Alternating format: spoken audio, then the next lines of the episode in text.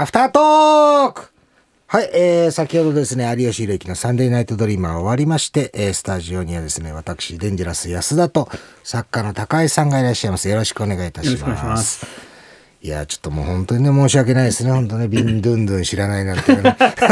いや、もうね、本当にね、あの、まあ、まあ人のせいにするわけじゃないんですけど、あの、リビングのテレビ占領されてるもんですからね、あーなるほどもう全く入ってこないですね。もうそういうなんか、なんとなくのね、景色的なものがね、全く入ってない状況でございまして、本当かろうじて今日はなんとなくその、本当にながらながらの、その、はい、えーカーリングはちょろっと見てたんですけれどもですね、まさかなか、いきなりウィンドゥンドゥンって言われたから、本当に選手だと思ってましたから、失礼いたしました。いや、でもあれですね、あの、本当に、あの、今週ね、あれなんですよ、あの、中西慶三さんの30周年の、さえ去年30周年だったんですって。で、なんか、旅チャンネルっていうチャンネルで、あの、なんか、散歩の番組をやってらっしゃるらしくて、で、それの30周年のなんかイベ、イベント的なもの？イベイベントっていうか、その、それを記念して、その番組の中で、えー新曲を作る、えー散歩の旅をするみたいな感じの告知のやつ、で、イベントもあってみたいなね、のがあったんですよ。で、えっ、と、その時に、久々になんかその囲み取材じゃないけど、午前中にそういう、なんか新、えっ、と、なんだろう、ネットニュースってあれ記者ですか？あれも。あれも記者なんですかね？あの、ね多分ね、なんかなんとかスポーツですっていう方がいっぱいいらっしゃいましたけど、で、来てらっしゃって、で、そこでイベントで、まあまあ言ったらあれですよね、あのなんか見たことあるかもしれない。ダチョウさんみたいなので言ったら、よく試写会みたいなやつでなんかちょっとおでんとかやったりするじゃないですか。あそこに脇に実は司会がいてみたいなね。はいはいはいはいはい。あの、映ってないけど。で、まあ、そういう立ち位置ぐらいのつもりだったんですよ。はいはいはい。で、まあ、やってることもそうだし、まあまあ別にその、じゃあお笑いでこうして、ガンガンいじってやってくれってことでもないし、いろいろ番組のこと聞いてみたいな感じ。で、それ1時間ぐらいやって、で、質疑応答あって、みたいな感じでやって、で、終わって、で、なんかまあ、写真撮りますっつって、で、まあ、中西さんワンショットで、当然ですよね。30、30周年ですから。そして安田さん入ってってなったから、いいよってなって、なんで俺入んなきゃいけないんだって思いながら、一応なんか、入ってっつって。明らかにカメラ向いてないんだけど、はい、こっち向けてくださいよ、少しなんつったら、そのままちょっとクスクス笑いみたいなのが、はい。ちょっとそこな、なんそこ、向け、向けてないでしょつって。まあ、それはその感じで、まあ別に記事にもならないだろうし、と思って。で、やって、で、終わった後に、まあ、僕の楽屋というか、控室と、中西さんの控控室は、まあ、べ当然別なんですけど、僕のとこに、スーッとお疲れ様でしたつって、なんかその記者さん一人だけ入ってきたから、はあれ？と思って、あお疲れ様でした。つったら、お疲れ様でした。と。ゲスナーです。先週の、先週の放送でい。、なるほど。あれほら、さ っと最後に一言、ほって言っていくみたいな流れがあったからでしょうね。お疲れ様でした、安田さん。とか言うおお、あはい、お疲れ様でした。ゲスナーです。で、さっとね、なんかかっこいいみたいな顔して、帰ってってっていうのがありましたけれども。えー、まあ、でもね、やっぱりね、その、その後、と、なんかトークイベントみたいなのも夜あったんですよ。それで、やっぱりその、住む世界が違うというか、方とのお話っていうのが、やっぱりちょっと、やっぱり改めて難しいんだなとは思ったのが、やっぱりそのほら、散歩される魅力はなんとかとかね、はい。聞いていくわけですよ、いろいろ。で、なんかこう、いろいろこう話されたりはするわけですよ。なんか、その中西慶三さんの散歩は、あの、結構話聞いてたら面白い面白いですよ。なんかね、その番組がね、朝日を見るのがゴールみたいな感じなんですって。は朝日を見て、それを見るのが目的みたいな感じの。だから、よくよく考えたら、普通の散歩番組って、だいたいおはようございますって始まったりとかでしょ？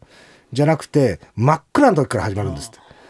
で真っ暗な中から始まる絵面っていうのは面白いですよね、とかつって話しながらやってたんですけど、まあそんなにほら、なんだろう、その、じゃあ、つって下ネタバンバン言うわけじゃないし、はいはいもちろんボケたりもそんなにはなされないし、まあまあそう、こう質疑、こういう感じじゃないですか。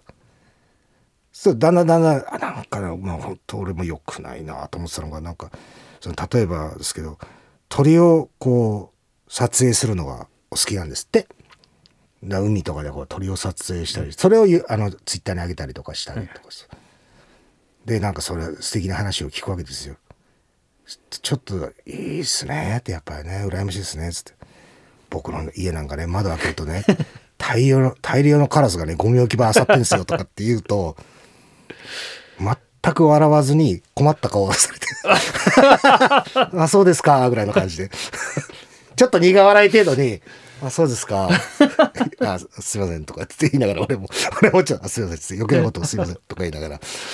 やっぱり別にほら、それでじゃあ、なんだよ、人がこうやってちょっとボケてんのにとかっていうふうには思わないわけですよ。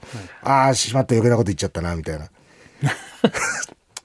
そういうんじゃないんだよって思いながら、はい、まあちょっとお話聞きながらっていう感じとか、あとなんか、いずれその散歩されてるんで、番組されてるんで、散歩のツアーとかやったら面白いんじゃないですか？みたいな、そのファンの方とね、つったら、ファンの方も喜ぶんじゃないですか？って言ったら、なんかちょっと喜、ああ、それいいかもしんないですね、みたいな感じ。で、ちょっと乗っかってきてくれたんで。で、そうですねって言って、あの、散歩行って、最終的なゴールは、だから朝日見るんですけど、ね、最終的には公園集まって、なんか気持ちよくラジオ体操やったりとかね、とかっておっしゃられたんで、まずそこでついついね、いや、僕のね、まあ先輩にあた年は一緒なんですけど、つって、松村邦洋さんがいらっしゃって、つって、あの人がね、つって、近所で、知らねえじじいとばばあとね、集まって、毎朝ラジオ体操するのが日課なんですよ、つって、笑うかなと思ったら、いいですね。って いや、そうですよね。そりゃそうですよねって。そそうですよねって。あな、なんで俺、何を笑かそうとしてんだよ、みたいな。だ畑違いだから。当然なんですよ。それも当然ですし。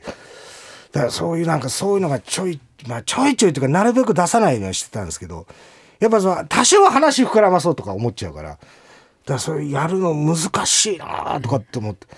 で、あとだからその、中井さんにその、それもだからそういうのですげえ乗っかってきてくれたりしたら言おうと思ってたことあって、ちょっと謝んなきゃいけないなと思ってたのが、やっぱりほら、み、あのー、スペシャルライブみたいな感じで、ちょっと歌も歌っていただいたりしてたんですね。で、その歌を歌っていただいてるってことは、当然、ね、あの、シンガーソングライターの方ですから、えー、リハーサルもされるわけですよ。で、リハーサル中は僕は何もやることないですから、リハーサルバーってやられてる中に、まあまあす、ちょっと若干ちょっと便秘気味で、その日が。であ、これは出るかもと思って、で、トイレ入って。で、トイレ入って結構がっちりしたトイレなんですけども、当然中西さんの声、わーっていうね、圧倒的な声量ですから、トイレにもガーって聞こえてくるわけですよ。で、 Choo Choo TRAIN を歌われてる時の、あの、わーって歌われてるところの、ちょうどサビのとこで、もう、豪快な音がガラーって出たんですよね。もう本当に Choo Choo TRAIN を音姫代わりに使って申し訳ありませんっていう、ね、謝罪をしようと思ったんですけど、そのもうカラスだ、松村さんだの下りでもう、あこうじゃないと思ってたんで、そこはもう飲み込んだんですけど、本当にこの場を借りて謝罪したいぐらいの感じでございました。まあ本当でもすごい歌は素敵な、もう。